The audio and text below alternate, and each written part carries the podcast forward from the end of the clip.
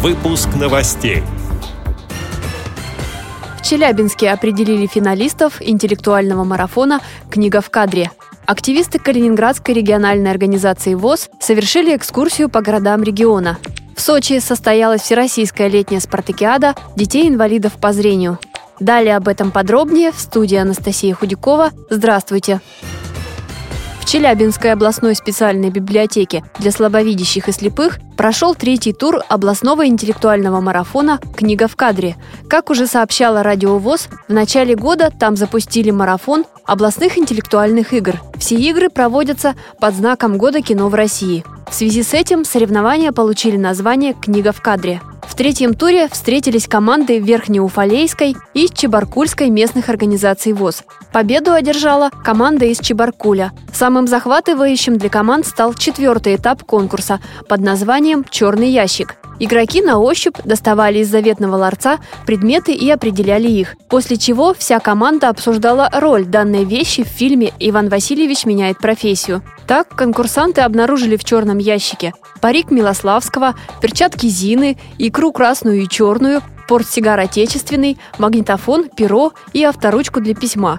Все, что создает атмосферу фильма и передает дух тех времен.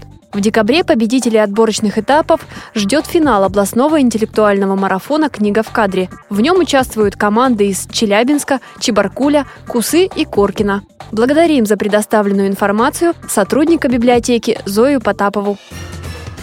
43 члена местных организаций Калининградской региональной организации ВОЗ совершили большую экскурсию по городам региона. Они посетили Гвардейск, Гусев и Черняховск. До 1946 года эти города назывались Топиау, Гумбинин, Инстербург.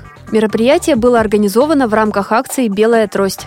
Экскурсовод рассказала историю самой западной области России – Калининградская область – единственный регион в России, на территории которого проходили сражения Первой мировой войны. К столетию ее начала в Гусеве были открыты два памятника – «Штыковая атака» и памятник матери солдата. В Краеведческом музее города воссозданы интерьеры немецко-фашистских военных бункеров. В музее представлены восковые фигуры солдат, офицеров рейха, медсестер и тяжело раненых. Там слышен гул советских самолетов. Черняховске активисты ВОЗ посетили памятник великому русскому полководцу Михаилу Барклай де Толли.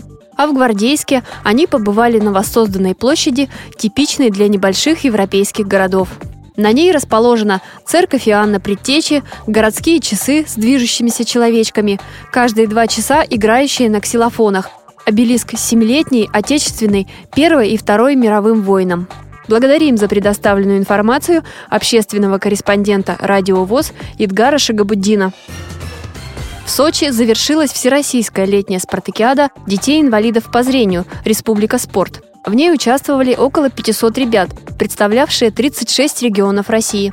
Все они – учащиеся коррекционных школ. Соревнования проходили на одной из лучших спортивных баз России – Югспорт, где тренируются олимпийские и паралимпийские спортсмены. Среди участников было разыграно 22 комплекта медалей в трех видах спорта – легкой атлетике, плавании и дзюдо. Об итогах Всероссийской спартакиады рассказала вице-президент ВОЗ Лидия Абрамова. Бронзовым призером спартакиады стала команда коррекционной школы-интерната номер 28 Республика Башкортостан. Второе место в общекомандном зачете заняла команда школы имени Грота из Санкт-Петербурга. А победителем Всероссийской летней спартакиады Республика Спорт стала команда школы-интерната номер два города Москвы. Кроме этого, президент Всероссийского общества слепых учредил кубок для команды субъекта Российской Федерации, которая победила в «Спартакиаде». В этом году Кубок президента ВОЗ был вручен сборной команде города Москвы как символ победы и стремления к будущим вершинам. А от Москвы участвовало четыре школы-интерната, и в каждую школу-интернат была передана памятная плакетка, которая будет напоминать о победе в Спартакиаде в 2016 году. С этими и другими новостями вы можете познакомиться на сайте Радио ВОЗ. Мы будем рады рассказать о событиях в вашем регионе. Пишите нам по адресу новости собака ру. Всего доброго и до встречи!